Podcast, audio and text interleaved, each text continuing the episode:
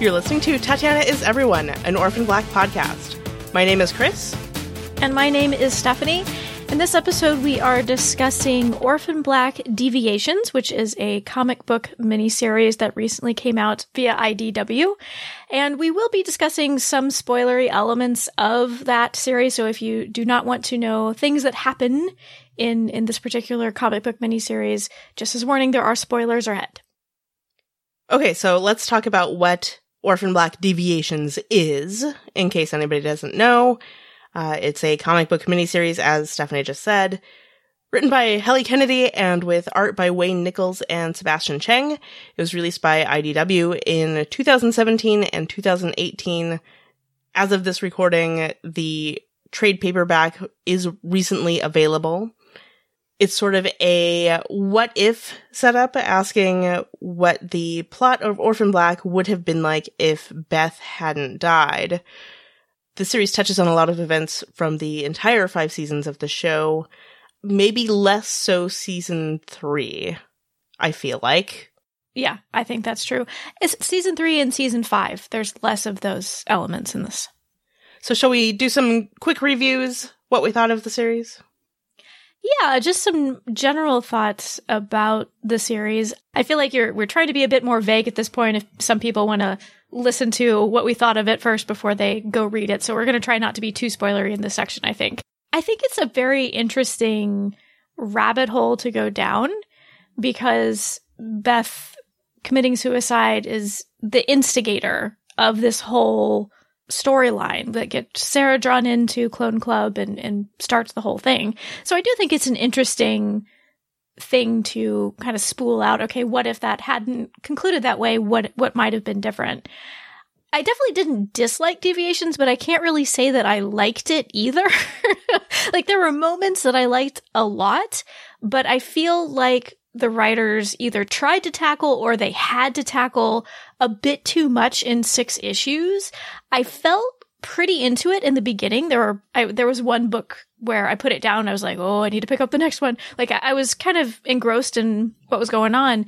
But toward the end, I felt really bounced around in the storyline, and I just wasn't entirely sure what was happening where. So it's it's a very plotty version of Orphan Black, and there wasn't a whole lot of time for character development. So I'm sorry to speak for you, Kris, but I feel like maybe we weren't the best target audience for it because you and I are really all about character arcs and character development. It's true. I have a lot of the same feelings about this that you do. Like, I'm not really sure how to feel about the miniseries. I think it's an interesting premise.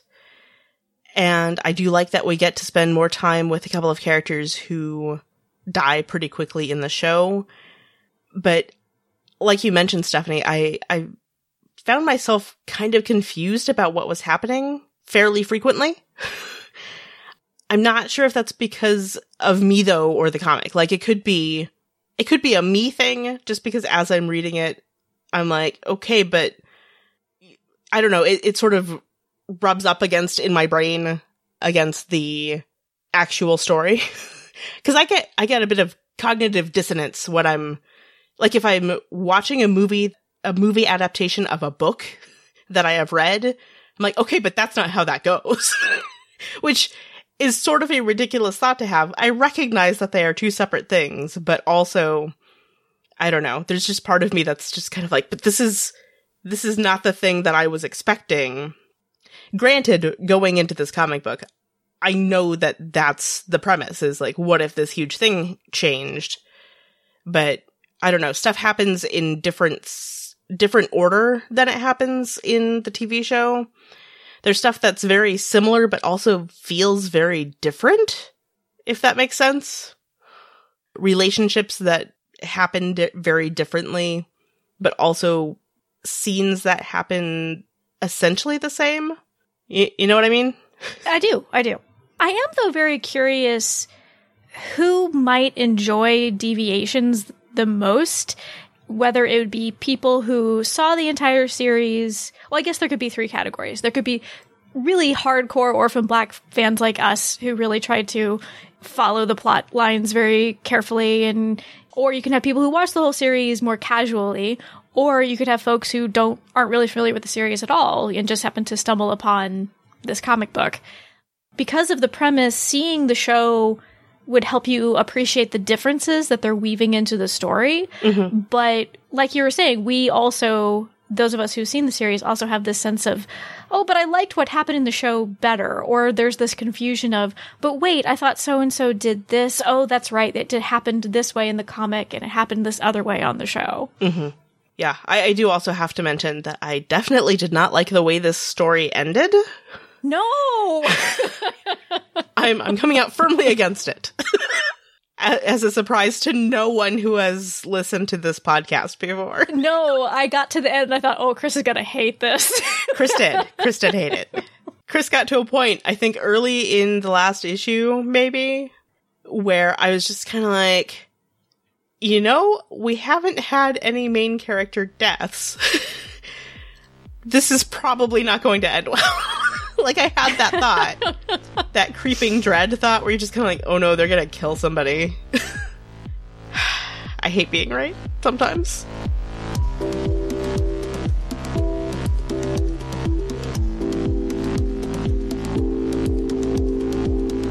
So do we want to move into talking a bit more specifically about things? Sure. Consider that your warning, listeners. Yes. Spoiler warning. Spoilers ahead. So since you, you were just talking about uh, major character deaths, et cetera, et cetera, the body count is very different in the miniseries versus the T V series. Because the story covers essentially... It kind of covers the span of season one, it feels like, time-wise. And it's, like, bookended by the same beginning and end, essentially. Mm-hmm. Taking into consideration who all died or survived season one... So we have Katya, the first one for sure. Katya survives. She is not shot by Helena. And I was kind of happy about that. Like, I thought that her reunion with M K was actually really sweet. Mm-hmm. I was, I was pleased with how much Katya we got. It's like, oh, this is what she was like, maybe. And I do really feel like that's where the, I don't know, the, the strength of this comic is. Is like, okay, you know, you, the readers, probably already are kind of familiar with the rest of the characters, so let's give you more of these characters that you maybe aren't as familiar with. I almost put M K on my survived body count list, but she doesn't technically die within the season one timeline, so I'm not going to put her on there. But she does have a, a decent chunk of storyline here, and it's an important storyline. And it was another, like you mentioned, like another way for us to interact with her more, even though she wasn't around as much in the series.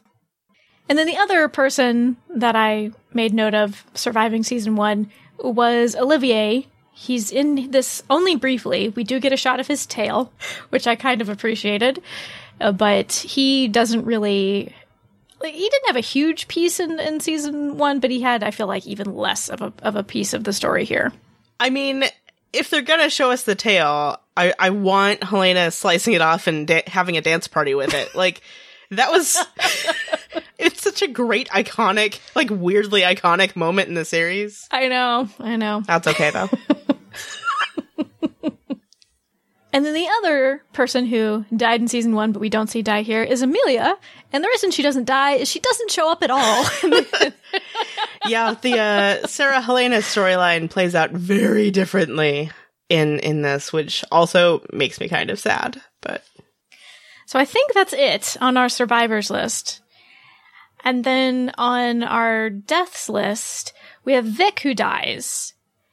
And I don't know, maybe I'm just like smushing together season two and season one Vic, but he came across as a lot more sinister to me in the miniseries. I remember him being sinister in the beginning of season one, but having a bit more of a dark comedy element to him toward the end, but he never got to that point in the miniseries. Yeah, I think the turn actually happens when Felix just straight up tells Vic that Sarah died.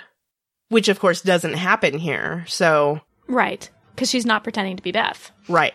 I guess he does stay much more in that in that version that we first see of him basically accosting Felix. And then I was actually surprised that this happened. I didn't think they would do it, but Rachel and Ferdinand both seem to, at least, die in this. Granted, technically, if they were coming back for a season two of Deviations, that could be a, a surprise miracle they both survived. It seems like something those writers might do. But for all intents and purposes, from all from what we know, both Ferdinand and Rachel die because they were in the explosion that M K created, and they were right by the bomb, so it seems unlikely they would have survived. Yes, but like in T V land, on Orphan Black, I agree, you're right, it seems like a thing where they'd be like, oh, surprise, they somehow survived. They were close to the thing that exploded, but also there was a trap door that was even closer that happened to be a bomb shelter. It's fine. Or something. This is why I am not a T V writer. And if we're going to ex- extrapolate a little bit, if Ferdinand died, then ostensibly, if the story continued, that means that he couldn't kill M K and he couldn't kill Missus S. So that made me happy. Mm. Again, in this Orphan Black universe, they could still die some other way. But if he died here, he'd be taken off the table and he couldn't kill them. So that kind of made me happy for a minute. For a minute! And then Sarah comes running out of the building dressed as Beth, and Helena shoots her. And I was so sad. Yeah. Not cool. Orphan Black Deviations. Not cool. But you know what it reminded me of, Chris? Do you remember, I can't remember if it was between seasons one and two or between seasons two and three, but there was that post going around where somebody was making the argument that if Orphan Black wanted to be like an edgy show, the thing that it needed to do was to kill Sarah Manning. There were various posts. I think the thing that you're talking about was actually an article that somebody had wrote, like a critic had written it. That's what I'm talking about, yeah. It infuriated me, and I talked about it extensively when we were on... on a panel at Dragon Con, and I got all worked up about it. I'm still all worked up about it, because how dare you? I don't know. And, and granted, this was just my personal reaction to it, but that inclusion of having Sarah being killed there, I kind of, it kind of felt like the writers being like, see, critic, how did you like that, huh? I hope you feel crappy now. I'm pretty sure it was between seasons two and three, that, that article. Yeah, but that's probably just me channeling my spite through other people. What? One of us spiteful? Never, never happened. The thing is, though, Chris, because of the setup of this story, Sarah wasn't nearly as well-developed a character. And that's not me trying to say that, oh, it's okay that they killed her then. But it does feel different seeing that Sarah die, like that version of Sarah die, versus... how it would have felt to see the Sarah we got in Orphan Black the series die at the end of season two or season three. It's true. It still makes me very sad because, you know, she has a kid and, you know, the very ending ending where essentially Helena comes and recruits Kira to be another avenging angel type. That's even, I think, more upsetting. Yeah, the whole Helena arc was upsetting to me. Right. And... I think that's another like major difference that we see here due to Beth surviving is that I think especially with Helena, she does not connect with Sarah, so she doesn't start her redemption arc midway through this whole process. She is she is just an antagonist the entire time. Yep. And she's also not around as much. Mm-hmm. Yeah, I think that's sort of the thing is it feels like Sarah's connections to pretty much everybody are less significant in this when Beth survives. Oh, I think that's absolutely true. I and I feel like Clone Club doesn't seem to gel as much in Deviations as it does in the first season of Orphan Black. Mm-hmm. Like, they, they kind of all come together at the end to try to get Kira back, but it happens very late in the proceedings, whereas it felt there was at least a... a grudging acceptance that they needed each other earlier on in in season one to me. Right, which could, as harsh as this sounds, kind of be the cruel reality of, okay, somebody is clearly hunting us since we are dying off one by one. I mean, with the immediate loss of Beth and Katya, you know, there's that sort of inciting incident of not only grief, but grief and... something drastic is happening, and I think the fact that Beth was really the one who brought them together and was essentially the leader of the group it uh, created a stronger need for stronger bonds between them. There were a couple of other... I, redemption arc maybe isn't the best word for them, but I'm going to go with it. I know there were people who routinely, throughout season two and three even, weren't entirely sure where Delphine's loyalties lie. And I think it's fair at the end of season one, you're not one hundred percent sure.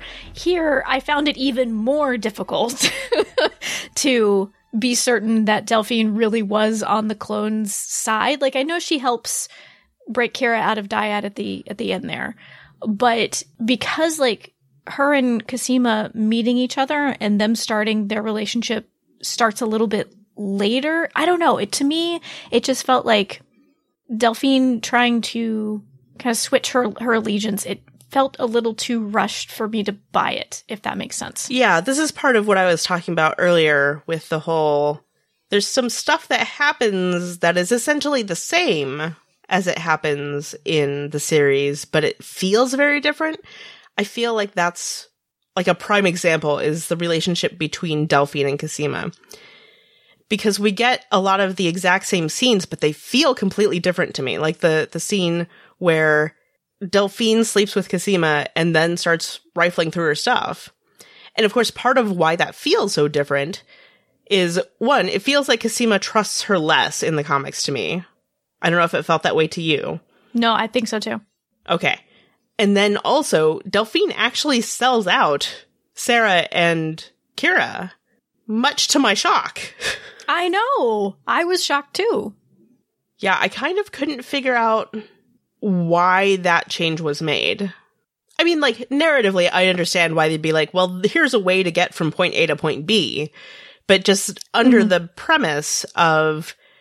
Beth doesn't die and things change. I'm like, I don't quite see how this relationship feels so different than it does. Unless it's just a timeline thing, right? Because Beth not dying does seem to alter alter certain things, like the sequence of events in certain ways. And again, I can't tell if that's me thinking that or if it's, you know, what's actually happening in the comic, just because it is a different medium and stuff plays out a little differently just through necessity. But I don't know. I just got very confused about the pacing of it, I guess. Yeah. And and again, this could be a limitation of the of the comic book. You have more subtle facial expressions and things like that going on when you have human beings saying these lines. But when we were seeing, like, Delphine communicating with Leaky, she didn't seemed to be as waffling in her allegiance as early on in the storyline as she as she does in this T V show. But at the same time, I think it's a good point to raise. Why did Delphine not tell Leaky about Kira, Kira in this series? It felt like that might have come from some affection she had for Cosima, but it also felt like maybe she had a moment of, oh my goodness, there's a child caught up in this. Right. Human compassion is what it was. Yeah. So... why would she be less compassionate just given the fact that Beth didn't die? Yeah, I think that's a good point that you raise. And I think another element that maybe made Cosima and Delphine's relationship feel very different here to me was that Cosima being symptomatic, I don't believe was ever brought up. I don't think they got to that part. Yeah, if they did, I don't remember it. Yeah, I know they showed Katya coughing a lot, but I don't think they actually got to where Cosima was symptomatic. And that is really something... urgent that sort of repairs their broken trust at the end of that season and helped the viewer feel like, okay, Delphine really cares. Maybe she really is on their side. I think they tried to do that here with her helping with Kira, but she just kind of pops up out of nowhere at Dyad, and it just doesn't feel as genuine as those scenes between the two of them and Cosima confessing that she's sick to Delphine at the end of season one. Mm-hmm. And then finally... Again, I, I hesitate to call this a redemption arc, and it's more of a in-the-future type of thing, but Rachel dies here, so she doesn't have a chance to become slightly less terrible over the course of whatever might happen after this. Yeah, yeah. Of course, I mean, there's the whole thing, like, we didn't even see Rachel until the very end of season one, so she's mm-hmm. much more present in this, and yeah, it's that whole thing of, I don't know, amount of exposure the characters get to one another, I feel like, is a big factor in the differences between this miniseries and the T V show. Mm-hmm. But yeah, me reading this series, I was just kind of like, but but that's not supposed to happen until, oh, wait, wait, wait. This is this is not the T V show. Things happen differently here. It's a different story. It's an A U, Kris. It is an A U. And, and I think, as you were kind of alluding to earlier, and this makes complete sense, the fact that Beth survives brings in these plot elements from season four much earlier into the process, because we, we saw in, in the flashbacks in season four, Beth was working with M K and they were looking at the, the maggot bots and dyad, and M K had information about Rachel Duncan and Ferdinand. And so, so instead of Beth's death being a catalyst that like puts Sarah into the middle of Clone Club, what happens, and like brings a different perspective on Helena, instead Sarah acts as a catalyst to sort of make Beth unite her kind of fragmented Clone Club. Right, because it seemed like in the show, what we find out in season four is that Beth was getting, maybe, maybe getting ready to tell the others about these things. Then she runs into Evie Cho, and Evie Cho basically convinces her to not do that and instead commit suicide to keep the others safe. This is ostensibly what could have happened had she not done that. Which is why it makes sense to me that we see a lot of the plot elements from seasons like two and four in this storyline, but not really anything from seasons three or five, because that was information that was acquired by Clone Club completely separate from what Beth would have known. Yeah, or or only tangentially related to Beth's stuff. Since it yeah. turns out that the military stuff was something that Beth maybe kind of knew part of. Did it feel like to you, though, that there was less Beth than you thought there would be? And not that I necessarily thought it would be a direct swap where Beth had as prominent a role in the storyline as Sarah did in season one. I guess maybe I did think that. I thought maybe Beth would be more the driver of the storyline here, given that that's the setup, that she survived rather than committing suicide. Yeah, I guess now that you mention it, yeah. Hmm. But instead, she's actually gone for a chunk of time where she's kidnapped by by Evie Cho. But at the end of the season, there is kind of a swap. Beth for Sarah. She really takes the lead again. But I guess if I think about it, that makes sense, because she almost committed suicide. She's very distraught, and she can't immediately be better. So it feels like she does some Lost Weekending a bit. Like I mentioned, she gets kidnapped. She's going through some stuff. Mm-hmm. But then she emerges as more of a, not heroic figure, that's maybe overstating it, but she becomes like the a lead, the lead character who's sort of driving what the clones are doing to deal with their problems. Right. Yeah, now that you mention it, though, I did have a moment where reading it, and we get to that part where she's sort of going through some self-destructive stuff and being mm-hmm. like, oh no, what what is going on here? It's not surprising necessarily, but it's also pretty concerning.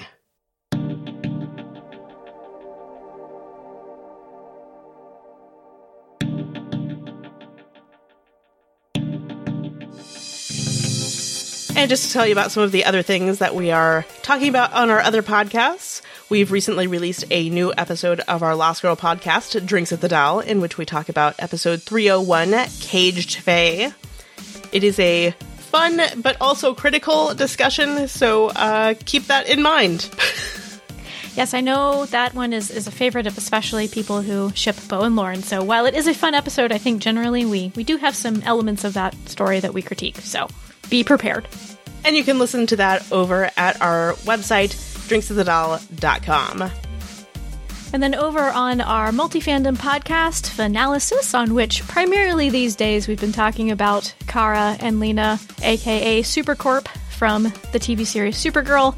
We recently released a episode in which we discussed the subtext between those two characters from the sort of middle section of season three, is episodes three ten through three thirteen, which finished airing eh, a few weeks ago now. And uh, it's pretty silly and ridiculous, and I can't even keep our own headcanon straight, but hopefully I think it's entertaining for folks. And we also give some recommendations for Supercorp fanfic at the end of that episode. So you can go find that over on our website, ask genre t v dot com slash fan. So silly.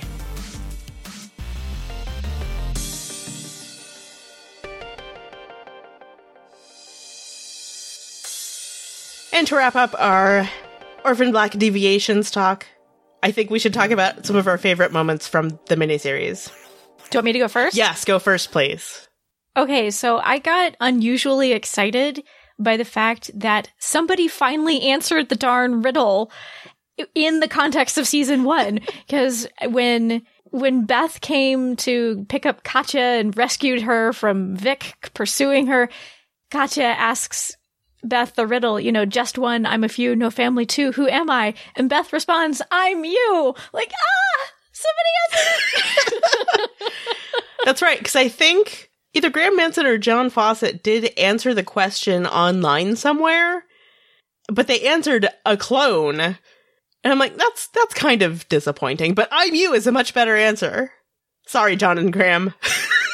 No, it's a much better answer. And we saw her try, uh, we saw Katya try to use it on Vic early, earlier, where she said the phrase, and, and then when he answered, he said, you're Sarah. And that's when she knew, oh, he's not somebody part who's part of Clone Club that I should trust with this my samples, et cetera. So it became clearer to me how it might function. And and I liked that I liked the answer. I'm you. It made me happy. I'm glad it made me happy also. This is such a minor moment, but I really enjoyed Allison's line, shaming is for priests, Beth. I don't know why, it just made me laugh really hard. It was a great Allison line. She did a lot of creative swearing, which I enjoyed, but that was my, my favorite line of hers was shaming is for priests, Beth. And speaking of, of good lines, it's this one's a little bit on the nose, but it just felt very Felix, where he's he's like separating Allison and Sarah. Excuse me, he's separating Beth and Sarah, who are getting into an argument over fairly Sarah sleeping with with Paul. And, and he says to them, you're both ridiculous, walking proof that flakiness, righteous indignation, and idiotic violence are genetic. I just loved how thoroughly he called them out on their B S. It is a very Felix thing to do, yes. Mm-hmm. Oh, Felix. But then I have to say, I think probably my favorite panel of the comic was, it was in the, the sixth issue. On on the first page, it's where they're talking about trying to go into Dyad to get Kira back. And Sarah is kind of challenging Beth, saying, like, why the heck would you risk your neck for my daughter? And there's this great panel, and I think Beth's expression is really good. I'm going to read it. I'm going to read what she says, but it has swears, so I'm going to clean it up a little bit. and and Beth Beth says in response to, like, why why is she willing to risk her neck like this to help Kira? She says, I wasn't a mess up before all of this stuff. I'm I made I make a lot of mistakes with everyone, with you, Sarah, but not with Kira. Jerkface Leaky can't control us anymore. If I got to take the fall to stop him, I will. And I think that's a really it was a really good like Beth moment that she didn't get to have in the the actual timeline. And I just I don't know, that just landed really hard for me. I really like that also. And now I have to tease you about saying jerkface. Well, I'm pretty sure that's not what the actual line is. It is, in fact, not. Maybe it should have been. There were three swears in there, Kris. I had to cut out three swears so that Charlotte wouldn't be scandalized by, by Beth's language. Yes. Yes. Thank you. But I, I thought that was a really good panel. I liked that moment a lot for Beth. And it also kind of made me warm and happy. This is maybe getting into something generally that made me warm and happy. I liked that Beth was wearing a flannel shirt, very similar to the one that Sarah wears at the end of season one, at the end of the miniseries. And she's like sitting on the couch with Missus S. It feels, I don't know, she feels a bit more healed and whole, even though she went through something terrible. She looked cozy and a bit more at peace, I guess. And maybe that's just me projecting, but... I, I'm going to be honest with you. I got to that panel and I flipped back a few pages to make sure I had read it right. I know. I Because she straight up looks like Sarah there. She does! That was a bit confusing. But once I realized it was Beth, I was like, oh, I see what they're doing here. They're recontextualizing this, and it's it's Beth who has gone through a journey and seems like she's maybe coming out into a better place, only to have something terrible happen immediately after that, as is Orphan Black's way. It's true. I kind of like that in the sense that it mirrors what happens in the series, which is that, in a way, Sarah kind of steps into the role that Beth had been in. Mm-hmm. And so when you're reading this, it's like, oh, I see what's happening now. It, se- it feels like Beth is sort of starting to become what we saw Sarah become in the series, which is neat and also sad at the same time. Because no!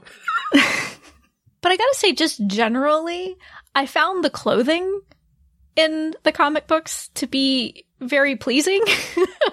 First of all, I loved Casima's spy hat.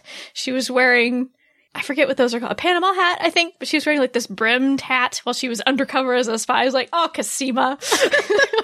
Well, she's got to cover the hair. The hair is too distinctive.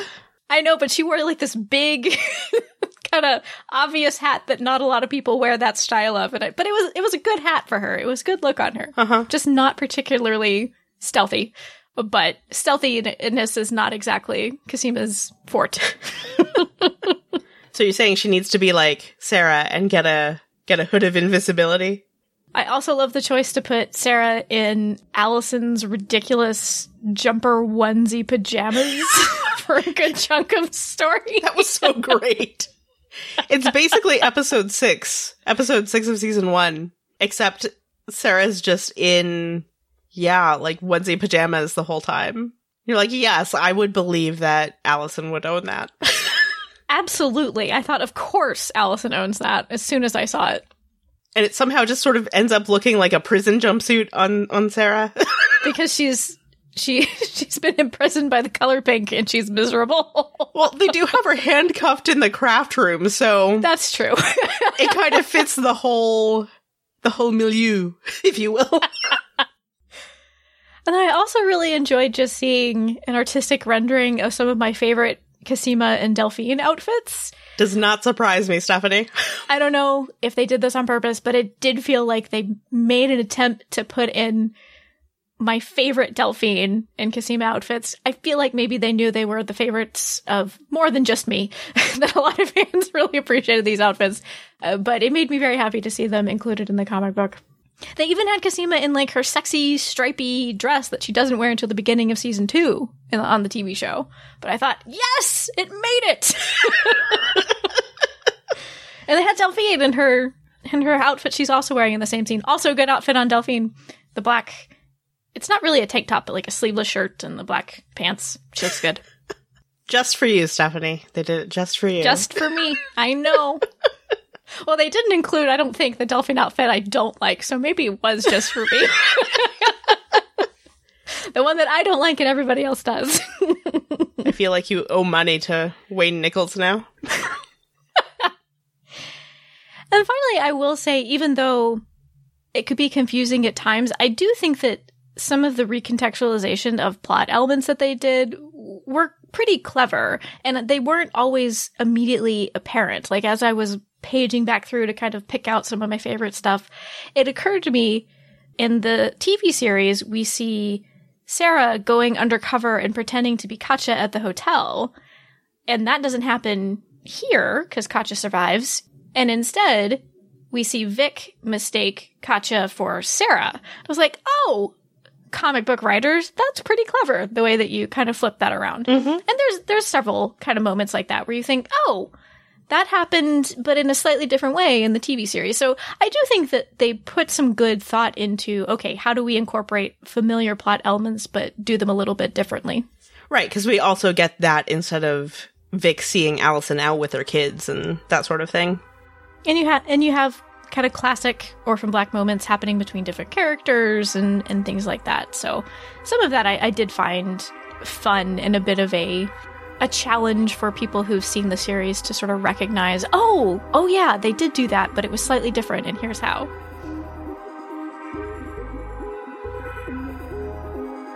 Or just a bit of Orphan Black fan news, too. It has recently been announced that I D W is going to put out another Orphan Black miniseries, and this one's actually going to be, I think they're calling it Crazy Science, starring Cosima and Delphine. Yay! I don't know why they thought they'd do this. It's not like anybody is particularly invested in those characters. That's a joke. Nobody, nobody send me angry messages, please. It is also going to be written by Hallie Kennedy. It is apparently picking up right where season five left off, with Cosima and Delphine going o- across the globe to cure the other clones. It's uh, apparently going to be a six-issue miniseries, debuting in June twenty eighteen.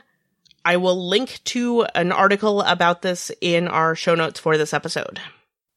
I know this was our first episode that we put out in a while.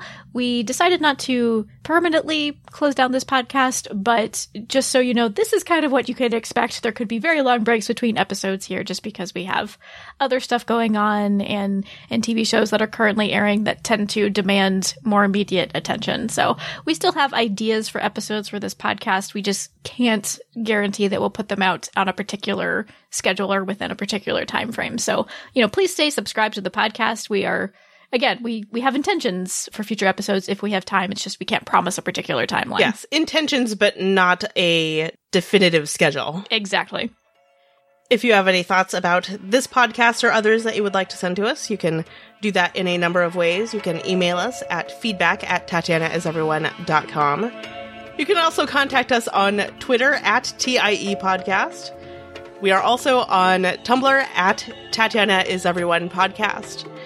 You can also send us a voicemail at nine seven two, five one four, seven two two three or record a voice memo on your smartphone and email it to us. Tatiana is Everyone is part of the Ask Genre T V family of podcasts. To find our other podcasts about Lost Girl and Supergirl and other girls. No, I'm just kidding. It's not completely inaccurate. And Killjoys, along with some other shows. Bomb Girls, we do have another girl. You can go find those over on our website, ask genre t v dot com. Thank you so much for listening.